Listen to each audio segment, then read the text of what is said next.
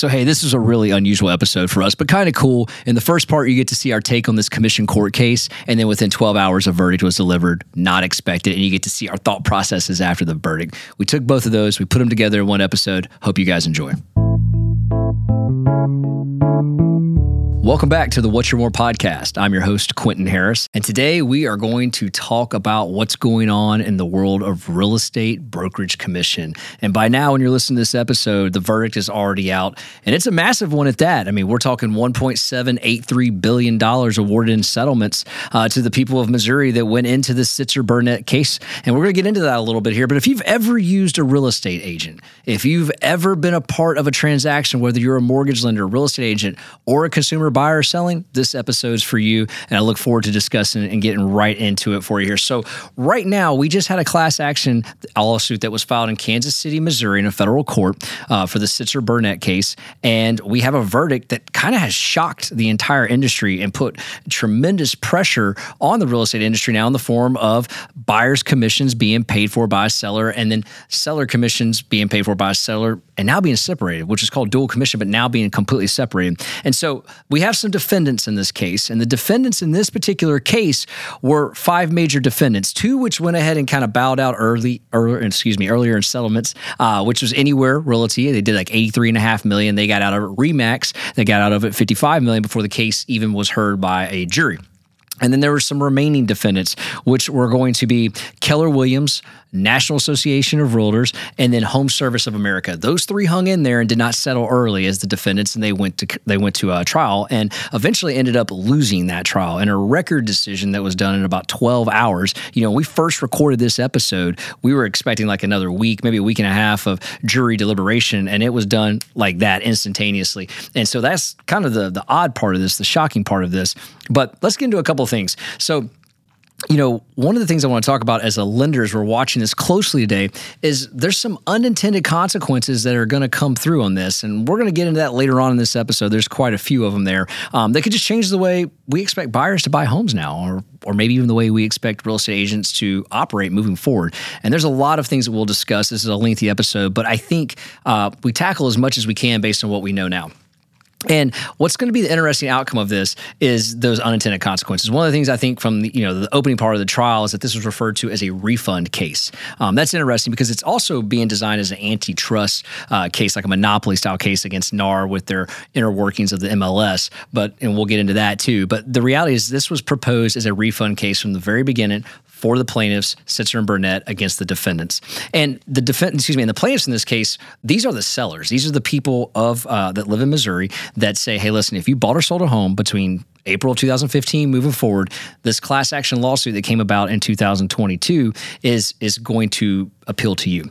And you know what what they're trying to state here is this if you're the seller at its, at its, most simplistic format. If you're the seller traditionally speaking you sign a listing agreement with a dual comp that says you will pay the listing agent a percent and of that percent that will be shared with a buyer's agent to attract buyer's agents to come bring buyers to the market to show your home.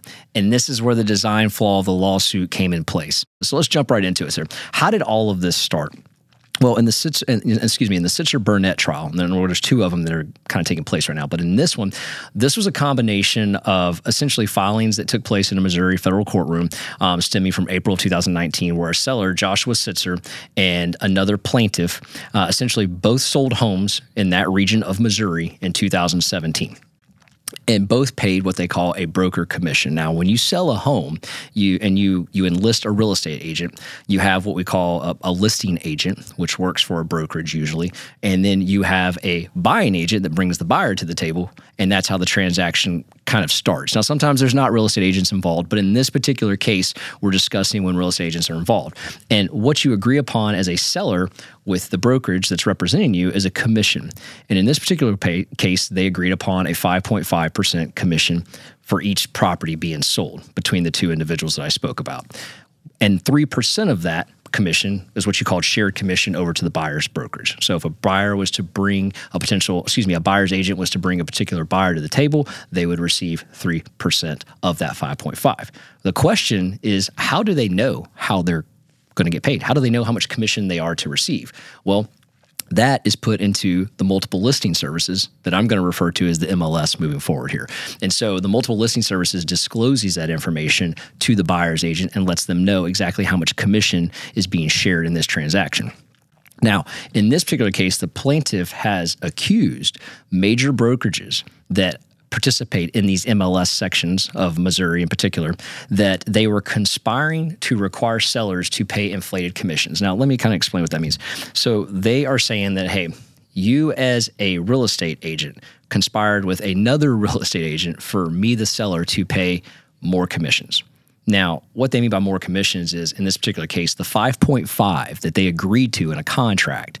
Also, in that, agreeing that whether the seller agent keeps all that money or it's a it's a shared commission they agreed to it and it was fully disclosed but they're saying that was inflated by 3% because a buyer's agent received 3% of that 5.5 not the seller's agent and you know if you've been in real estate this has been going on for years and I'm going to kind of take you back how we, how we got to that point but this is kind of the, the argument that's being made here.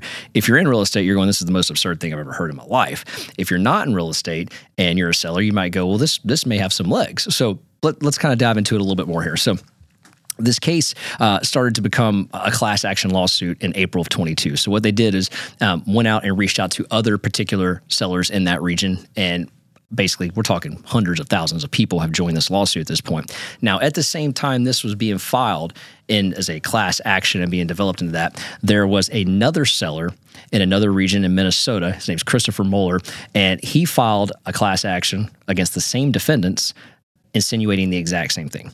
And he sued uh, brokerages and, and NAR in this case. He, he put the National Association of Real Estate Agents in there as well.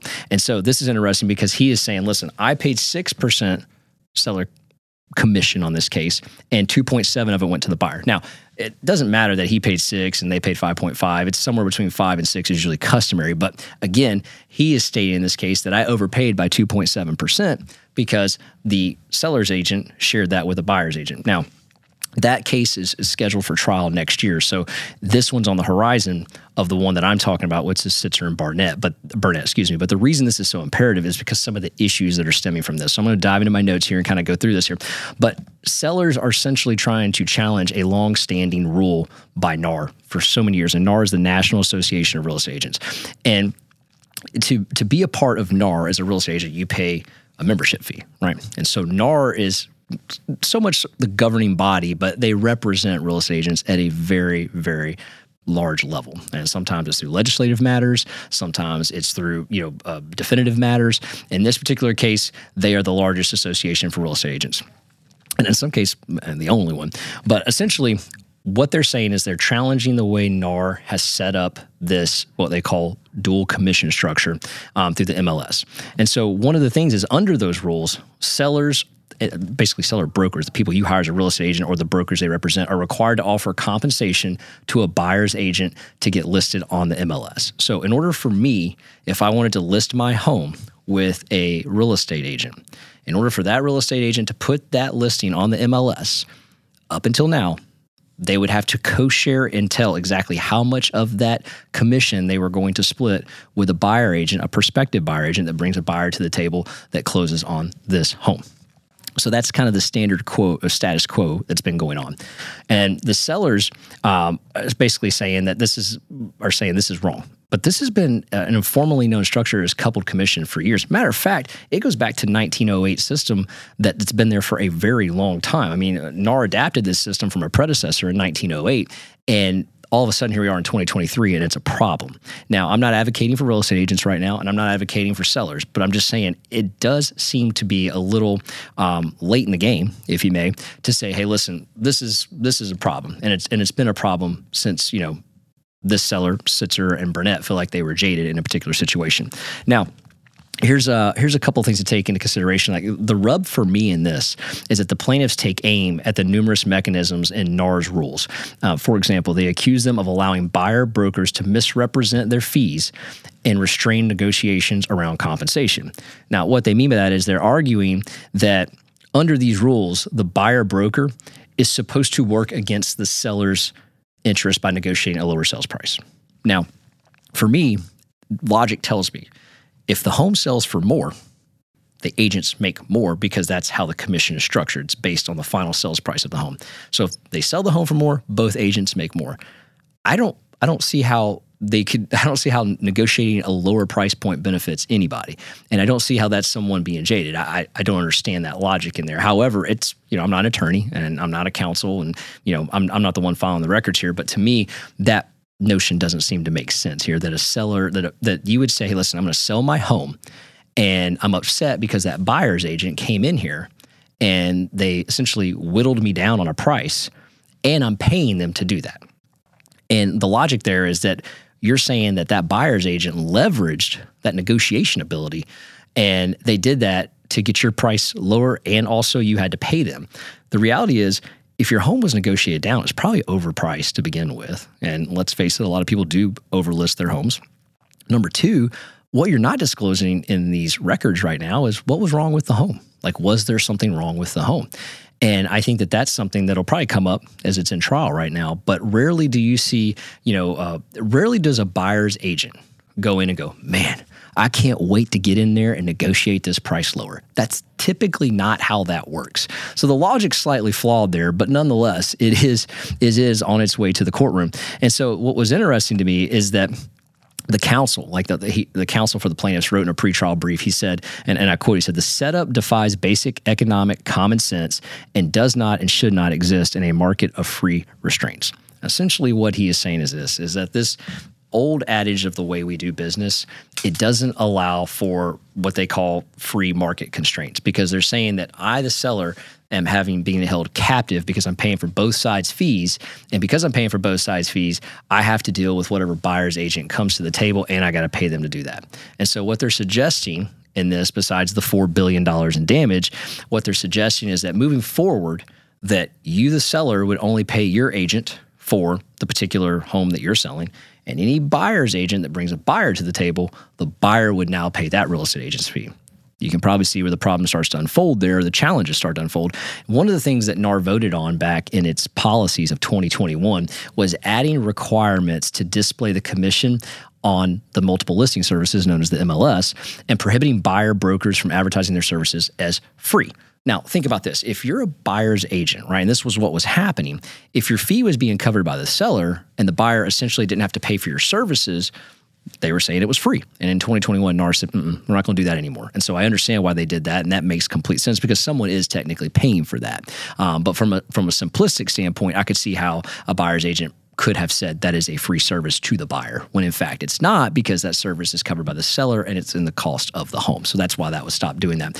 Now, a couple things we know about this lawsuit already. We know that two of the defendants, Anywhere, which is also known formally as Realogy, and Remax, both have settled before this trial even started. It started on October 16th. Here we are on October 30th, so they're 14 days into the trial already, and those two settled before it even went to the courtroom. Realogy settled for $83.5 million, and Remax settled for $55 million. And you've got to ask yourself this question because I've asked myself this since I saw the headlines. Why would they do that before? Why would they go ahead and just say, nope, we're out of here. We're not going to deal with it? Well, probably because they don't want the negative press. And it's probably worth $83.5 million to Realogy just to get this out of the way and move on. Because what happens is on the other side of this, if they were to lose and they're a you know, named as a defendant in this lawsuit, there could be significant damages from a form of a, of, a, of a financial penalty, plus just how it could look in the public point of courts of appeal. You know, just it could look bad. So it's interesting to me because what they did on this class action is, you know, if you've been a part of a class action or you, you know you've, you've gotten stuff in the mail, whether it's from you know this telephone company, Apple, name it, whatever, you know, video games, you name it, we've all gotten it before. That letter that comes in the mail that says, "Hey, if you did this between this time and this time, you have the ability to join a class action lawsuit. Call here, fill this out for more details." Well, in this particular case, the class action has included hundreds to thousands of homeowners who have sold a property from April 29th, 2015, all the way up to current present date in the Missouri territory of the MLS. Now, when I think about it, that's, that's a lot of people, just specifically in that area that are on this. So the trial started, a couple details about the trial, started on October 16th. It's expected to last three weeks. We're already two weeks into it, so we got one more week left. It's a panel of nine jurors, seven are men, two are women. And the witnesses in this particular case, which are you know important, are NARS with National Association of Real Estate Agents or National Association of Realtors CEO, Home Services CEO, which is one of the defendants, and then Keller Williams, co-founder, is also one of the star witnesses um, in this particular case.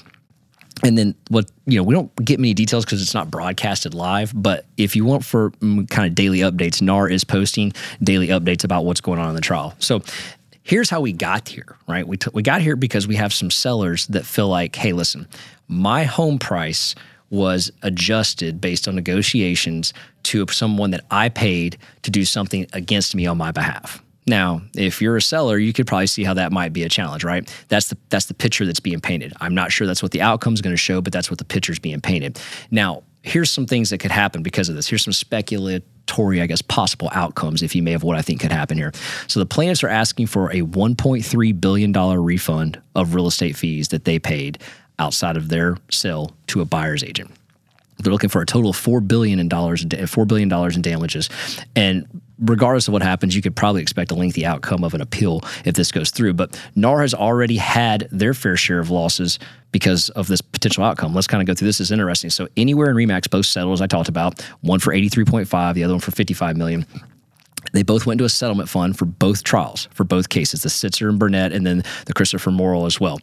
They also have had to make changes to their business practices, which I think are interesting. Both those companies, uh, Realogy and Remax, which have not been disclosed yet. But if I had to guess, it's probably going to be this this whole uh, zero fee situation that we're getting ready to talk about here. And of these things, the biggest the biggest challenge is that both these companies said you don't have to be a part of NAR anymore. They're allowing people to get out of NAR. And on the heels of that, Redfin earlier in the month pulled completely out of NAR over this whole situation. And you're starting to see other companies debate whether or not they should or should not be a part of NAR. Because if you think about this, if you're paying money into this association that's supposed to be res- basically representing the entire populace of your profession, and they're not standing up for you here, and they're not going to court and fighting for you, and they're not lobbying for you right now, why on earth are you paying them? And that's the message that's coming out of a lot of these different brokerages. I got to tell you, I don't blame them because the reality is this. If NAR is not fulfilling what you're paying them for, that would be no different than me signing up for, let's say, Netflix, and Netflix, for whatever reason, doesn't work. I don't need to continue to pay them. Like, give me my money back. And I think that's what's happening here. That's why so many uh, brokerages are considering to not be a part of NAR moving forward here. So you've had some big ones already get out. And don't forget, you know, it wasn't, I think maybe a month ago that in Massachusetts, their MLS, which is called PIN MLS, it settled for a $3 million lawsuit with the same plaintiffs I'm naming right now. So you're having multiple cases in multiple jurisdictions starting to settle. And settled is not an admittance of guilt. But I will tell you this you wouldn't settle on something if you didn't think there's a possible risk on the other side. And I think that's some of the messages being sent with some of these settlements that are taking place right now. And then another one that's lingering is this the Department of Justice.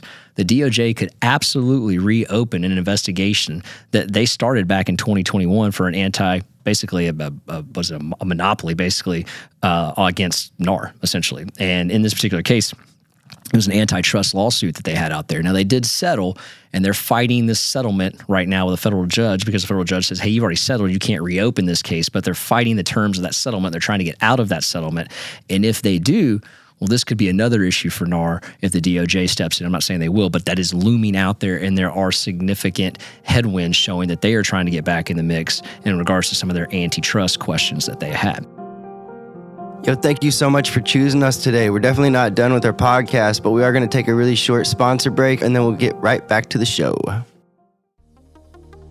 I've been in the lending business for 20 years. I've seen many different lenders. During those 20 years, I recognized there's a difference between being an originator and an advisor. The team at Bank of England is full of advisors. They take their time to understand your needs, they take the time to structure a mortgage for you and your family, and I cannot recommend them enough. If you're in the market to purchase a home, maybe it's a second home, maybe it's an investment property, or you're looking to refinance your current property that you live in, take a minute to work with the advisors at Bank of England Mortgage. They're a nationwide lender, and you can find your local branch at boemortgage.com because it's more than loans, it's people.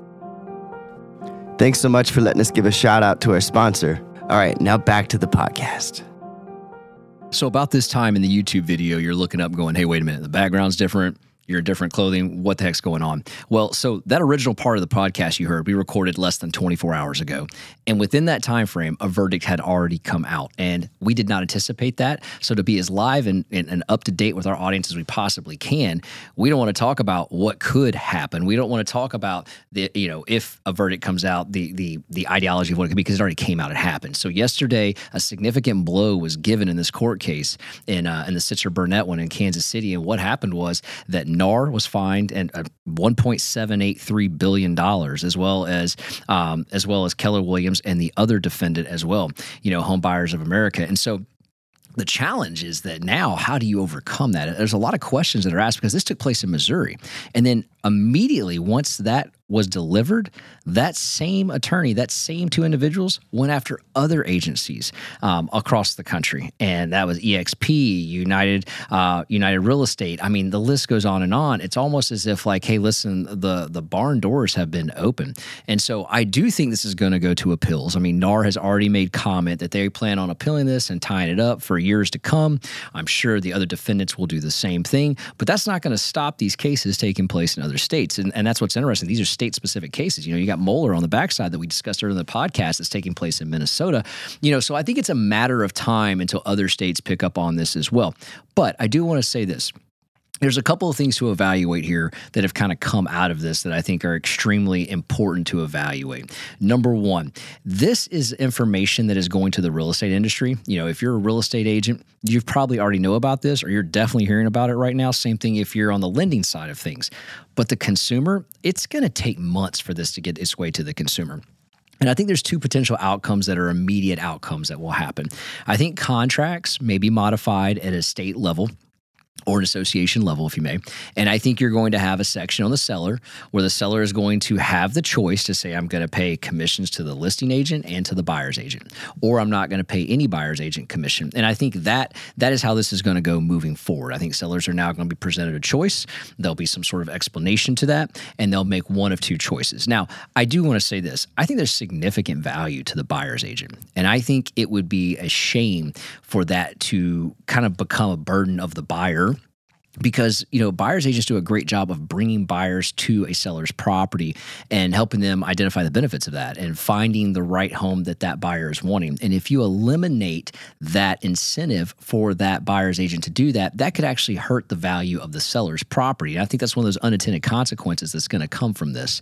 I also think that as we get into the lending features you know let's talk about va loans for example. I mean i think that's probably the biggest thing that's jumping off the table to me is that you know the the VA loans in those particular loans, the Veterans Affairs do not allow for buyers at any level to pay any brokerage commission to real estate agents on the buyer side. So who's going to pay that? Are we going to get a HUD exemption? What does that look like? I also think if you dive further into the FHFA, you know, and you look at those governing bodies that take care of Fannie and Freddie, I don't think Sandra Thompson and her team over there are going to go, hey, you know what? Let's just uh, let's modify the program to where we can absorb buyer fees in there. I don't see that happening. They already allow three percent seller concessions, up to six percent seller concessions, so it's already there for it to be done.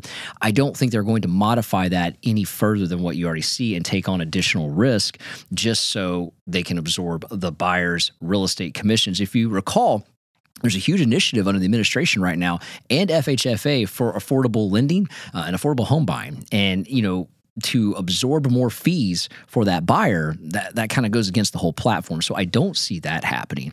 Um, but I do see the, the first two things being the contract being modified to where the seller gets to make the choice. Now, if you're a seller, you know, one of the things you have to look at is if I could create a bigger opportunity a bigger pool of buyers. And that cost to me was anywhere from two to 3% of the sale of my property. The question becomes can I sell my home for more than the fee that I'm actually delivering out there versus, you know, paying, not paying that fee at all? And I think that's a question that many sellers are going to have to understand and many listing agents are going to have to present um, to that seller. I also think here becomes another unintended consequence. Imagine consumer direct now. This is something that's really interesting to me because in the time frame in which we made the original portion of this to when I got a chance to think about this and hear some narrative on this later on, consumer direct becomes something that's really interesting because it's going to take consumers a little while to digest and understand what's going on. But it could happen faster than the six months I said. All it takes is an influencer to get online, a couple of reels, you know, uh, a story, uh, something on social media that says, hey, sellers, did you know you don't have to pay the buyer's portion of the real estate? I mean, that's how that headline's got to go. And if that happens, this narrative could pick up much faster than I anticipate. But it comes and poses this potential thought you know, if I'm a buyer, you know, do I just call directly the seller's listing agent? Do I now go online and when I because because consumers, you know, consumers are getting smarter by the minute, but they're also sometimes aren't as smart as they think they are. And so sometimes they think there's this level of avoidance. Well, I can just cut out the middleman and go directly to the, you know, just go straight to the, the source. And the reality is that's not one of these situations. And so I think a consumer is going to experience a little bit more harm than good during this time. You know, and I also think that if a consumer goes directly to a listing agent, let's imagine a moment where rates drop. Let's imagine a moment where we go from 8% to 5%. And maybe that's a year down the road. Maybe it's a little further down the road. But all of a sudden, what if the listing agent's getting 30 different phone calls from 30 separate buyers? How on earth does that listing agent know which one of those buyers is well qualified or not well qualified if they have no representation to explain that? All they have is a pre approval. That's going to be a lot more work on the listing agent side, and it's going to be much more difficult for them to filter through the offers to understand who's the best offer without some sort of representation on the other side. I think that's going to be an unintended consequence. And so then there's this there's this notion that FHA, you know, provided a memo almost a year ago to the date where they were allowing agents to also represent the buyer if you were an agent on the transaction. So you could get paid two ways. Um, and, you know, when that rule came out, it was kind of blown out of proportion. You know, you had lenders going, oh my God, the agent can now be the lender. And you had agents going, oh my God, like, you know, the, the, the, the lender now could be a real estate agent. And it kind of blew over because I think what we found out was that lenders like being lenders and agents like being agents, right? But it does pose some sort of uh, how can I say like um, consumer watchdog, if you may, because what you wouldn't want is you wouldn't want the listing agent to also appear to be the lender on this transaction, because then then you could have a potential issue, you know, a, just an ethics issue alone. That if all these offers came through, and if one of those offers happened to be the one that you were associated with on the lender side, you accept that one, and there, there's some unintended consequences that come from this. And so I think there's some some more deeper dives that have to be done. I know that the CFPB has recently recently uh, been made aware of multiple issues, multiple unintended consequences, and I'm sure they're going to make their rulings on that to kind of be that watchdog that I'm referring to. But this stuff will take time. And so between now and then, we're going to have some areas where things fall through the crack, and it's going to create some sort of uncertainty. But again, I'll go back to the fact that I think the first two things that will happen is the contract and the modification of the contract, and and buyers agents having to have some sort of conversation if the seller chooses not to pay the buyer's compensation, brokerage compensation. The buyer's agent is now going to have a conversation about you know my fee is this, and this is a buyer brokerage agreement that you'll be signing, understanding that at closing, I will be compensated this based on what we agree upon. This could be one, two, three percent. Now, keep in mind, as we stay, as we talk right now, nationwide, the average buyer's brokerage commission is between two and three percent. So I don't think it's so much like cash buyers. I don't believe, you know, even all the way down to, to millennials. I don't think that's where the issue is going to be. I think Gen Z is going to be the issue in this right now um, because they're the real first time home buyer. Now, you got a few millennials, you know, t- years left of first time home buyers next three years. But I think that that's going to be your, your biggest challenge of trying to talk about buyer broker or buyer brokerage agreements because they may not have the money. They just may not have the funds to pay closing costs, down payment, and a buyer brokerage agreement. And that's where I think a seller really just has to say, listen, this is the way I'm going to play the game. I'm going to position myself to get the best offer on this home, but I'm also going to create the widest audience possible. And you would do that if you if you have that dual compensation in the agreement versus just a listing compensation. And I know I'm not an expert in real estate um, by any means, and I'm not a licensed real estate agent. I do know quite a few of them, and I've had great conversations about this. And again, I'll go back to there is such a need for a buyer's agent in this market in these markets moving forward. It's just the representation of loan is something that a buyer beware. You know, when you look at FSBOs and you look at buyers buying a FSBO without agents, I can tell you from a lender side, those are some of the biggest debauchery of deals because there's things that need to happen that fall through the cracks. Um, sometimes there's representation that's not put in there correctly. And, you know, and if you go off and write your own agreement, that's also a danger zone as well so whenever we've seen that that's been an issue. Um, there also is this notion that if you know I, I, go back to like 2010 you know when they changed the lender compensation agreement. You know that was kind of a moment in which a lot of lenders got out of the business. Um, a lot of licensed mlos got out of the business because it went from a per fee you know that you would charge on a loan to now just paid based on volume at a set rate. A lot of people got out of the business but the business adapted and people got back in and it thrived and it's grown. Same thing with real estate. Real estate's faced its challenges. This is just another challenge that they're going to face, and adaptation will come from this. And it'll thrive and it'll continue, but it'll take time for that adaptation to happen. You know, and I go back to, you know, and, and I, I go back to that topic that I said earlier in the podcast about, you know, when costs are cut, the consumer never wins. And I'll go back to that and stand behind that. That anytime you look at where situations where costs are cut, and that's what's happening in this case, costs are being cut. Um, the consumer typically loses. And I do worry that'll end up being the case here in this particular situation. And there's so many more things to come from this. But I'll go back to the final thing I said a minute ago is that adaptation will happen and this industry will continue to thrive. And what I will say to real estate agents on this is that I wouldn't hit the panic button at all because this will be tied up in appeals court for quite some time. But I do think it will come down through the MLS systems. And at some point, I think it'll get to the consumer. And when it gets to the consumer, that's when we have to have our our, our whole essential not pitch but knowledge base of what we're talking about as to why this is the best deal for the consumer moving forward here. So guys if you like what you're hearing please share this podcast. Five star review if you would leave some comments. Uh, definitely on the youtube channel at what's your one more. Love all the feedback we're getting on there. Uh, it helps us kind of supply the next episode and talk further about things. And then if you would check us out on apple spotify google or amazon. And again five star review our podcast. We greatly appreciate it. Till the next time we'll see you guys at what's your one more. I got one more shot, I'm gonna make it. One more chance, I'm gonna take it. I meant it when I said it, now it's time for me to do it. I got one life to live, so I put all into it, yeah.